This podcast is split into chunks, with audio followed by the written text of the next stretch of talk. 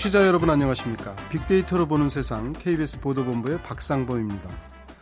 2018년 첫째 주가 끝나가고 있습니다. 1년이 52주. 그 중에 첫 주를 신년 인사하다가 어 하는 사이에 써버린 것 같습니다. 올해 달력을 찬찬히 살펴보니까 공휴일이 69일로 28년 만에 공휴일이 가장 많은 해라고 합니다. 2월에는 평창 동계올림픽, 8월에는 러시아 월드컵 같은 굵직한 국제대회도 열립니다. 다음 주 화요일에는 남북 고위 당국자 회담도 열리죠. 남북 관계 봄바람이 불고 있는데 얼음이 녹으려면 좀 시간이 걸릴 것 같긴 합니다. 12월엔 그렇게 춥더니 정작 소한인 오늘은 뭐 그럭저럭 견딜만 하군요. 자연은 늘 변화 무쌍한 것 같으면서도 겨울이 가면 봄이 오고 또 달이 차면 기울듯이 그렇게 돌고 돕니다. 이번 한 주간에 화제가 됐던 소식들을 모아서 금요일 오늘 2주의 키워드로 정리를 해보겠습니다.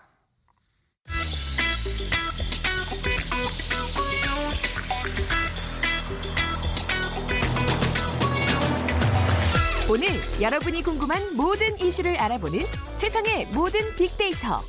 다음 소프트 최재원 이사가 분석해드립니다. 네, 최재원 이사님 어서 오십시오. 네, 안녕하세요.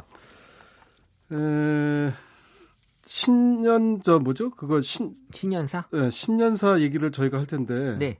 그 저 우리 최재원 이사님 다니는 회사도 시무식 했어요? 어, 시무식은 했는데 예, 이런 신년사나 이런. 이렇게까지 하면 요새 예. 젊은 세대들 많이 싫어하거든요. 아, 그래서 네, 짧게 하는 분위기입니다. 네, 저희에서. 뭐 잘해보자 이제 뭐 이런 걸 하셨을 그렇죠? 텐데 네. 아무래도 이제 큰 기업들은 우리 사회 전체적인 경제에 대한 진단도 좀 하고 자기 회사들이 어떻게 나아갈지 올 한해 방향성을 이제 제시하는 걸 텐데 네, 중요한 것 같아요. 예 네. 어떻습니까 신년사들 이렇게 보니까 어, 기업들 신년사 같은 경우에는 이 특히 이제 국내 10대 기록, 10대 그룹 중심으로 보게 되면 이 가장 많이 언급된 키워드가 가치와 고객 혁신인 것으로 분석이 됐고요. 네. 그래서 한해 경영 방향과 목표가 이 세 가지 키워드에 집중이 됐다라고 알 수 있는데 네. 이 과거를 보게 되면 과거에는 이 성장이나 변화, 경쟁 같은 경쟁력 글로벌 경쟁력 강화에 초점을 좀 뒀다면 네. 올해는 4차 산업 혁명에 좀 화두가 부각이 된 그런 영향이 좀 나타난 것으로 보입니다. 음, 가치 고객 혁신 사회적 책임 같은 뭐 이런 것들도 강조를 하는 기업들도 꽤 많다 그러더라고요. 네, 뭐 가장 많이 나온 단어만 일단 본 거고요. 네. 이 키워드 중심으로 보게 되면 일단 사업이라는 키워드가 10대 그룹에서 한 32회로 가장 많이 나왔고요. 네. 그리고 그 다음에 가치와 고객이 어, 혁신 각각 26회로 그 뒤를 이었고 변화가 22회 그리고 성장, 경쟁, 시장, 미래, 역량 등이 이제 톱 10으로 키워드로 뽑혔는데요. 음. 이 사업 같은 경우는 2016년도엔 54회, 지난해에는 51회로 가장 많이 언급된 바 있는데 올해는 그 빈도수가 많이 줄어든 걸 알 수 있었고 또 공동 2위에 오른 가치와 고객, 혁신은 지난 2년간 또 5위 안에 든 적이 없었거든요. 네. 그래서 어, 이런 거에 대한 관심이 높아졌다. 어, 그리고 이제 미래 먹거리 창출의 그 새로운 동력으로 4차 산업 혁명이 어, 또 이슈로 많이 부상하면서 또 회장님들 입에 많이 오르내린 것으로 보여졌는데요. 이 그동안 기업들이 글로벌 경쟁력 강화에 초점을 맞췄다면 지금은 구체적인 방향을 제시하고 어, 이 중국의 사드 사태 등 후폭풍으로 인한 해외 시장이 약간 주춤하면서 올해는 상대적으로 이런 게 덜 언급된 것으로 보입니다. 네. 그 이제 기업 총수들이 뭐 재판 받고 구속돼 있는 경우도 있고 그런데 그런 것들은 뭐 사회적 책임을 강조했다고도 하는데 어떤 어땠나요 보니까? 일단 그 오너 리스크가 있는 기업 몇 가지만 짚어보면요. 이 과거 청산을 좀 내세웠던 삼성전자는 과거의 관행과 업무 방식을 과감히 탈피하고 새로운 마음가짐, 재정비된 조직으로 질적인 도약을 이루자였고요. 또 구속을 이번에 피한 롯데 같은 경우 경영 투명성을 갖추고 기업의 사회적 책임을 다하자. 라는 거였고요. 또 이 효송 같은 경우도 경쟁사에 뒤지고 목표에 미달한 이유를 외부 환경이나 남이 탓으로 돌리는 자세를 버리고 스스로 문제를 찾아 해결하자. 그리고 한화는 장수는 전쟁터에서 목숨을 걸지만 기업은 신용을 걸어야 한다. 세상이 기업에 요구하는 사회적 도덕적 기준을 더욱 높이자. 이렇게 어, 얘기가 나왔습니다. 다 좋은 얘기들 하셨네요. 그러니까 좀 구체적인 언급보다는 약간 좀 추상적이고 큰 틀의 방향성 제시들이 많군요. 왜냐하면 그러니까. 신년사를 너무 구체적으로 제시하면요. 예. 이 저기 이제 해가 지나면서 예. 거기에 대한 평가가 또 이루어질 수 있잖아요. 그러면 아, 두루뭉실하게 그러면 이제 나중에 잘했네 못했네가 또 나오니까 예. 저, 저 같으면 이제 그렇겠다라는 거죠. 예. 하여튼 기업 입장에서 그 가치를 높이고 또 고객을 최우선으로 두고 그다음에 뭐 어떤 어, 새로운 사업이든지 아니면 기존에 하던 거라도 혁신하는 거 이런 거는 이제 늘 해야 되는 일이잖아요. 근데 어떻게 보면 그렇죠. 뭐한 신년에 다시 한번 예. remind 한다라고 보시면 될 것 같아요. 네. 네. 하여튼 직원들이 신년사들을 잘 이렇게 마음속에들 둘 텐데 알겠습니다. 일단 거기까지만 하고요. 자, 다음 소식 해외여행 갈 때 달라지는 게 있다고요? 네, 올해 달라지는 제도들이 꽤 많이 있는데요. 그 중에서도 관심이 높은 부분이 해외 여행이었고요. 그 중에서 달라지는 것 세 가지가 이번 주 좀 이슈가 있었습니다. 네. 매해 우리나라 해외 여행객 수가 늘어나고 있고 또 한국관광공사가 올해 들어 지난 11월까지 해외 여행을 떠난 내국인 숫자가 어, 작년이죠 2,409만 1,505명에 달한다고 밝혔는데요. 이건 먼저 출장 가고 이런 거 다 포함 되는 거겠죠? 어, 그렇죠. 여하튼, 예, 일단은 예. 뭐 해외 일단은 해외로 나갔다라고 보는 건데요. 분들. 어쨌든 지금 이 여행객 숫자는 계속 늘어나고 있다라는 거죠. 지난해 그 전해보다도 한 18% 늘어났다 이런 얘기죠. 네. 상당히 많이 늘었네요. 구체적으로 근데 앞으로 이제 어떻게 달라집니까? 그러니까 해외에서 신용카드로 600달러 이상 결제하면 이제 관세청에 통보가 됩니다. 그래서 관세청은 4일 에 올해 2월부터 세관에 통보되는 기준 금액이 실시간 건당 600달러 이상으로 강화됐다라고 지금 밝혔고요. 음. 그러니까 해외 사이트에서도 600달러 이상 결제해도 해당이 되고 그러니까 고가의 상품을 사가, 사고도 제대로 신고하지 않는 사람들을 일단 가려내기 위함이 목적이 있는데 그러면은 무슨 가방을 샀다. 그러면서 사는 즉시로 그냥 관세청으로 들어오는 거군요. 되는 거죠. 예. 그러니까 기존에는 해외에서 구매액과 출금액이 5천 달러 이상일 때만 관세청에 통보가 되게 돼 있는데요. 네. 이런 부분이 좀, 어, 좀 알아둬야 될 부분이고요. 또 네. 해외 데이터 로밍도 12시간 단위로 쓸 수 있게 됐다고 합니다. 그래서 네. 방송통신위원회가 이동통신 3사가 현재 24시간 단위로만 제공되는 정액형 해외 데이터 로밍 요금제를 12시간 단위로 사용할 수 있게 어, 출시하도록 했고요. 네. 어, 그리고 또 미성년자의 여권, 영문명을 음. 성인이 된 후에 한 번 변경할 수 있다고 합니다. 그래서 음. 외교부가 지난해 10월 미성년자가 성인이 되면 기존에 만든 여권 영문 이름을 한 차례 변경할 수 있도록 하는 여권법 시행령의 개정안을 냈는데 올해부터 시행이 되니까요. 그러니까 영문 이름 때문에 여권에서 좀 어, 약간 좀 문제가 생기는 경우가 종종 있다고 하거든요. 그래서 네, 바꿀 수 있게. 처음에 이름을 예. 올릴 때 국내에서 쓰는 거하고 좀 다르게 그렇게 되는데 이제 영문 이름이 한자만 틀려도 이게 완전히 다른 사람이 해외에서는 좀 문제가 될 많은 문제가 있죠. 생기죠. 근데 여권을 만들 때 정말 필요해서 만들기보다는 예. 일단 대학생 때 만들고 보거든요. 예. 그러다 보니까 그런 거 생각 안 하고 이 영문 이름을 좀 제대로 체크를 안 하는 경우가 음. 많죠. 저 같은 경우도 그 제 이름의 박상범의 범을 BUM으로 해야 될지 BEOM으로 해야 될지 저도 늘 헷갈려요. 그래서 여권에 제가 뭐라고 했는지 몰라가지고 잘못 기재하는 경우도 있고 그런데 하여튼 뭐 잘못 뭔가 기재가 그쵸. 되면 한 번 정도 바꿔준다 신용카드 이거죠. 또 이름하고도 예, 그 그러니까. 안 맞으면 또 어려움을 겪죠. 그러니까요. 그런 것 때문에 한번 바꿔준다. 로밍을 12시간 단위로 하면은 그러니까 단기간 출장이거나 아니면 아침에 일찍 외국에서 이제 귀국할 때 그 24시간이 아니고 12시간으로 하면 그만큼 이익을 볼 수. 그러니까 마지막 날 음. 같은 경우에 이게 어떻게 보면 적용이 되는 건데, 그러니까 네. 마지막 날 다 쓰지도 않는데 24시간 요금을 내는 경우가 음. 사실 아깝잖아요. 그래서 이런 게 12시간 단위로 바뀐다는 거죠. 그렇죠. 이게 핸드폰 요금 같은 경우도 그 단위도 전에부터도 늘 논란이 좀 됐는데 이제 데이터 로밍도 좀 더 세분화해서 소비자들에게 이익을 줄 수 있도록 하겠다 이제 이런 얘기군요. 보니까. 네. 해외 여행 이번에는 또 국내 여행 가시는 분들한테 참고가 될 만한 소식도 준비하셨네요. 네, 고속도로 휴게소 최고 음식이 무엇인지가 조사된 결과가 나왔는데요. 한국도로공사가 어, 밝힌 내용에 따르면 네. 영동고속도로 강릉 휴게소, 그러니까 서창 방향에서 판매하는 초당 두부 황태 해장국이 전국 고속도로 휴게소 가운데 최우수 음식으로 뽑혔다고. 음, 누가 선, 선정한 거예요? 한국 도로공사가 어, 조사 자체적으로요? 네, 해서 뽑은 거고요.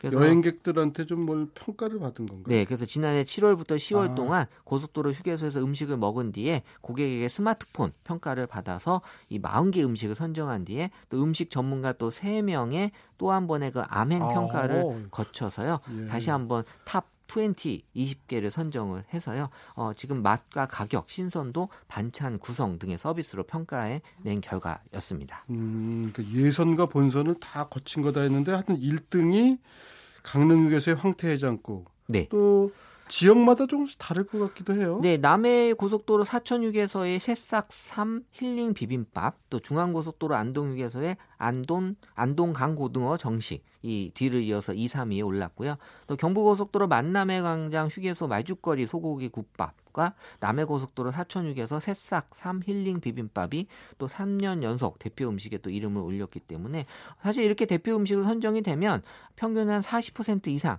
매출이 증가한다고 합니다. 저도 당장 이 휴게소에 가면 네. 이거를 먹고 싶은 생각이 드네요. 네. 음, 우리 최 이사님 휴게소에서는 주로 어떤 음식 드세요? 어, 저는 사실 휴게소 음식을 잘 안 먹는데요. 네. 언제부턴가 휴게소에서 라면을 먹으면 정말 맛있더라고요. 아, 그래서 휴게소 라면, 라면이 네. 어, 또 먹는 맛이 또 있, 같은 있었어요. 라면이어도 또 여행 중에 먹는 그런 네. 잠깐 시간 내서 먹는 라면 맛이 다르겠죠. 네.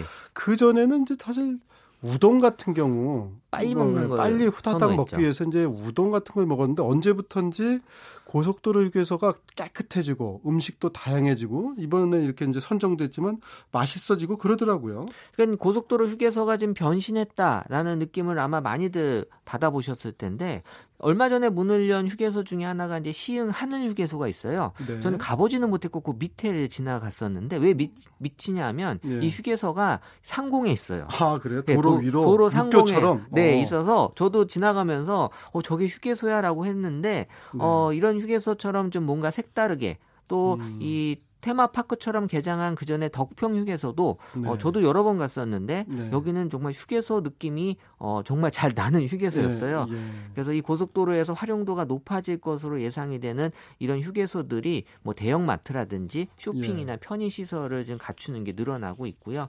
그러면서 단순 휴식에서 벗어나서 물류나 또 관광, 쇼핑, 문화 체험까지 복합적이고 다변화된 곳이 이제 휴게소로 어, 변신되고 있다. 그래서 음. 이 여행객들에 대한 어떤 그 만족도를 많이 높여주고 있다라고 볼 수 있는 거죠.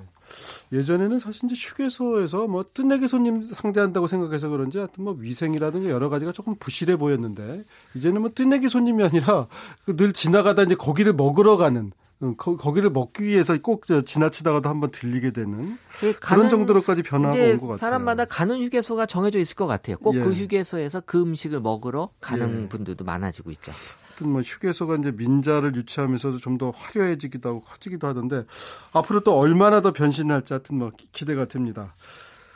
세 번째 키워드까지 살펴봤는데 자 1월의 첫 번째 금요일 어떤 노래 듣고 갈까요? 어 문문의 비행운이라는 노래인데요. 네. 어 역주행 이라고 표현이 되는데 왜냐하면 네. 작년 아, 재작년이죠 11월에 이 발매됐다가 예. 어 지금 다시 인기를 끌고 있는 어 예. 한때 뭐 그 표절에 대한 시비는 있었지만 예. 어 지금 새해가 됐지만 또 예전 곡들을 또 많이 선호하는 느낌들이 많아지면서 예. 어 듣기에 아주 좋은 곡으로 예. 선곡이 됐습니다. 저도 지금 방금 인터넷으로 문문이란 가수를 이렇게 찾아보니까 성도문 이름도 문인가요? 예명이겠죠? 어, 예명이지 않을까요? 네. 1988년 6월 19일생, 185cm, 75kg. 여주대학교 실용음악과 중퇴 이렇게 나와 있군요. 2016년에 싱글 앨범 문문을 내고 데뷔했다. 알겠습니다. 문문의 비행운 들어보겠습니다. 네, 문문의 비행운을 들으셨습니다.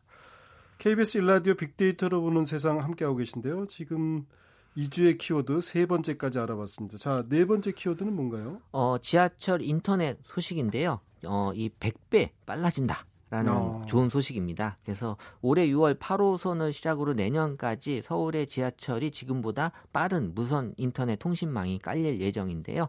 이 한국전자통신연구원은 초당 1기가비트급 모바일 핫스팟 네트워크, 그래서 일명 MHN 기술을 개발을 해서 서울 지하철에 적용한다고 밝혔는데요.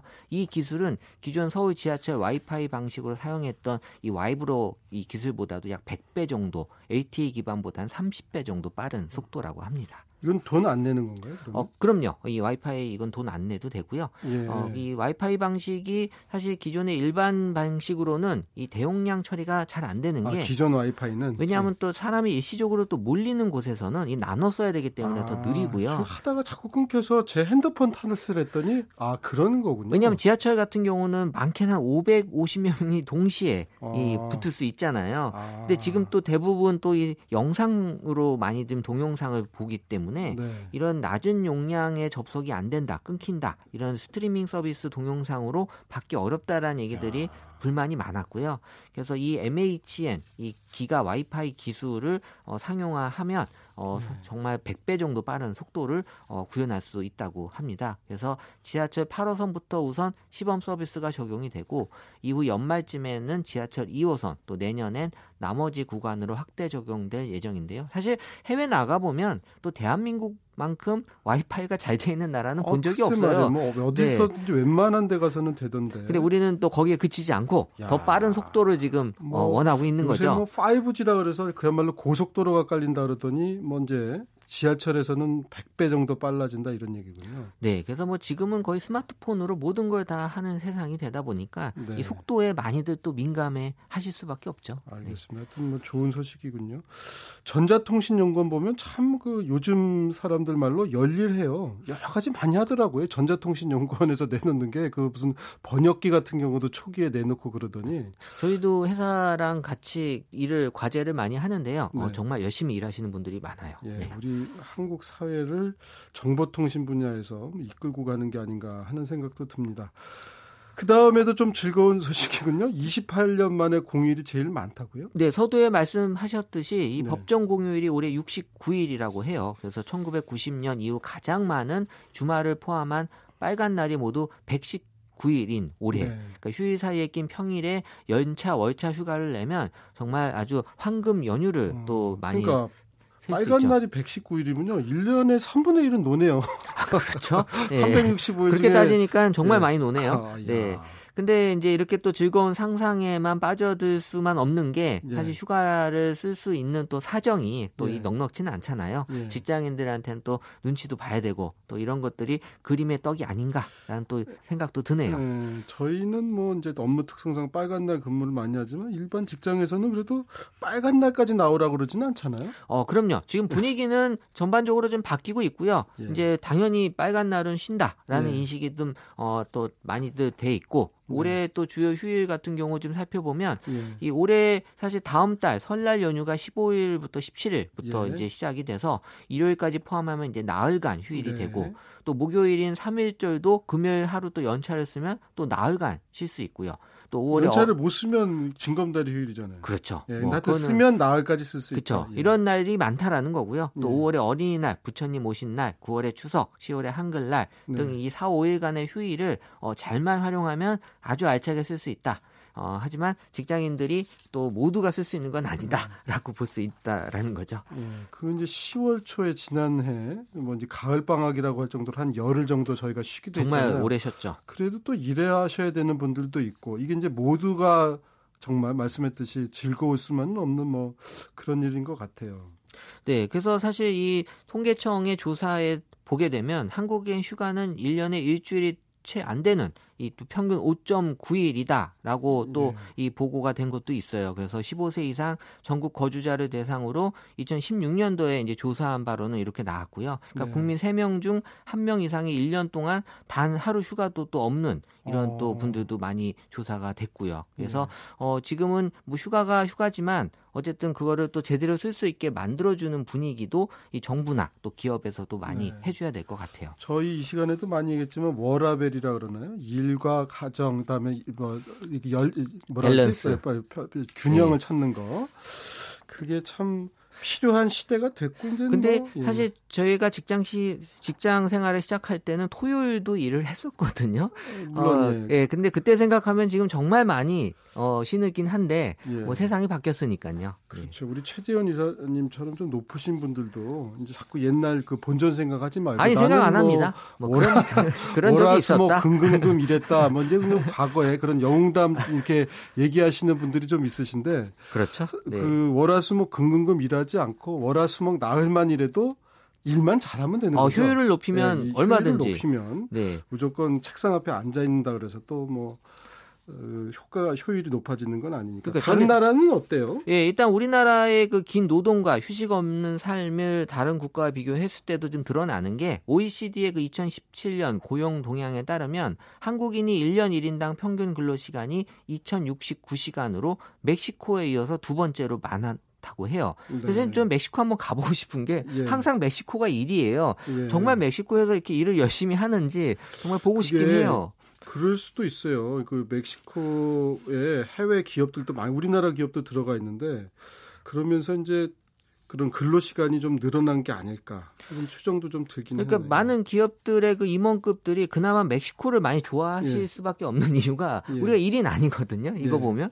그래서 그렇군요. 정말 많은 또 글로벌 또 다른 나라들에 대한 이 근로 시간이 많이 적기 때문에 어, 우리가 사실 그 부분에 있어서는 분명히 생각해 볼 필요가 있다라는 거고요. 이 청와대 홈페이지 국민청원 게시판에도 이 연차를 마음대로 쓰지 못하는 현실을 개선해 주기 바라는 청원이 지금 어, 어제까지 한 350여 건 정도 네. 이제 글이 올라와 있거든요. 뭐 요즘은 대통령께서도 앞장서서 연차 휴가도 쓰시고 제가 보니까 뭐 월차 휴가도 쓰시고 그러는 것 같아요. 네, 예. 전에 소개해드린 대로 월요일 날 또 뭐 1시에 출근하는 예. 회사도 늘어나고 있을 전망인데요. 예. 지금 효율을 좀 추구하는 그래서 그렇죠. 사실 자리에 앉아 있는다고 절대 일 많이 하는 거 아니다라는 예. 게 분명히 어, 프로는 필요하죠. 성과로 얘기하는 거지 뭐 책상 앞에 앉았던 시간으로 그 평가를 받는 건 아니니까 저도 뭐 저 부장하면서 평가를 했지만 직원들 중에 뭐 근무 시간이 몇 시간이니까 이런 건 평가에서에 없어요.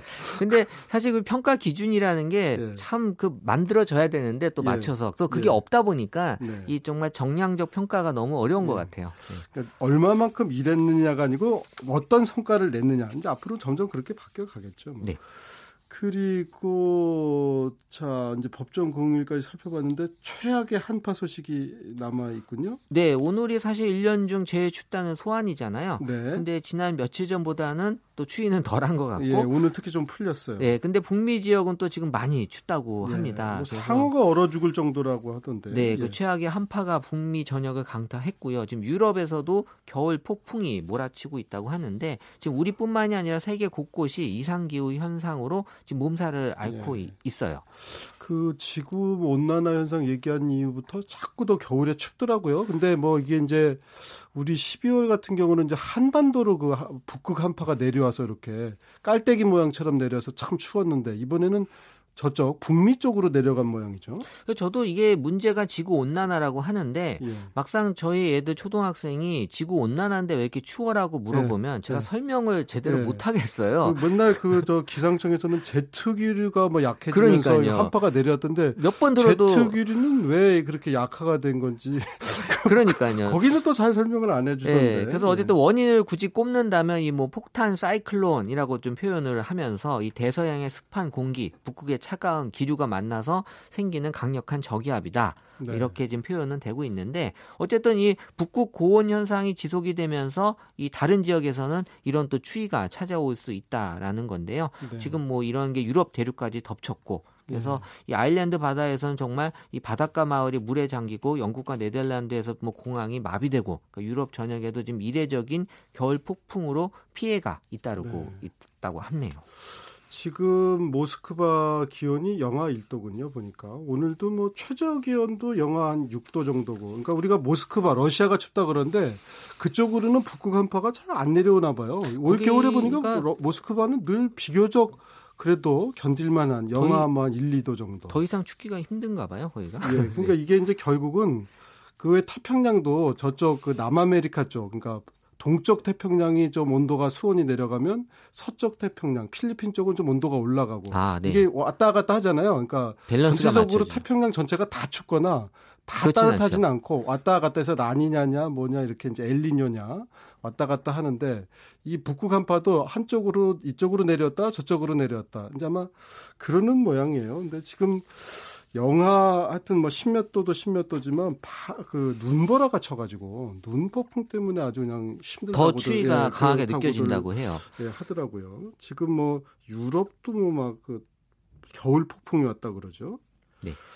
알겠습니다. 지금 자 이번 주의 키워드를 이제 최악의 한파로 다 정리를 했는데 한국도 들어볼까요? 네, 장덕철의 그날처럼인데요. 제가 오늘 소개시켜드린 두 노래 다 역주행하는 곡입니다. 네. 그래서 뭐 연초에 이렇게 좀 우리가 과거도 한번 좀 생각해볼 필요가 있지 않냐라는 느낌으로 제가 두 곡을 선곡을 했고 네. 특히 이 장덕철의 그날처럼은 헤어지면서 들으면 좋을 노래로 선곡이 돼 있는데 네. 어뭐 굳이 연초에 헤어지자라는 게 아니라 2017 년을 보내면서 예. 한번 좀 어, 느껴봐야 될 노래가 아닌가 싶어서 예. 선곡을 했습니다. 최 이사님 장덕철이 어떤 가수인지 아세요? 잘 몰라요. 네. 저도 장덕철이란 분이 한 명 장덕철이란 분이 있는 줄 알았더니 그건 아니더라고요. 예. 청취자 여러분도 인터넷으로 찾아봐 주십시오. 장덕철이 어떤 가수인지. 자, 장덕철이 부르는 그날처럼 들으면서 오늘 시간 정리하도록 하겠습니다. 최재현 이사님 오늘 말씀 잘 네, 들었습니다. 감사합니다. 고맙습니다. 저도 다음 주 월요일에 찾아뵙겠습니다. 고맙습니다.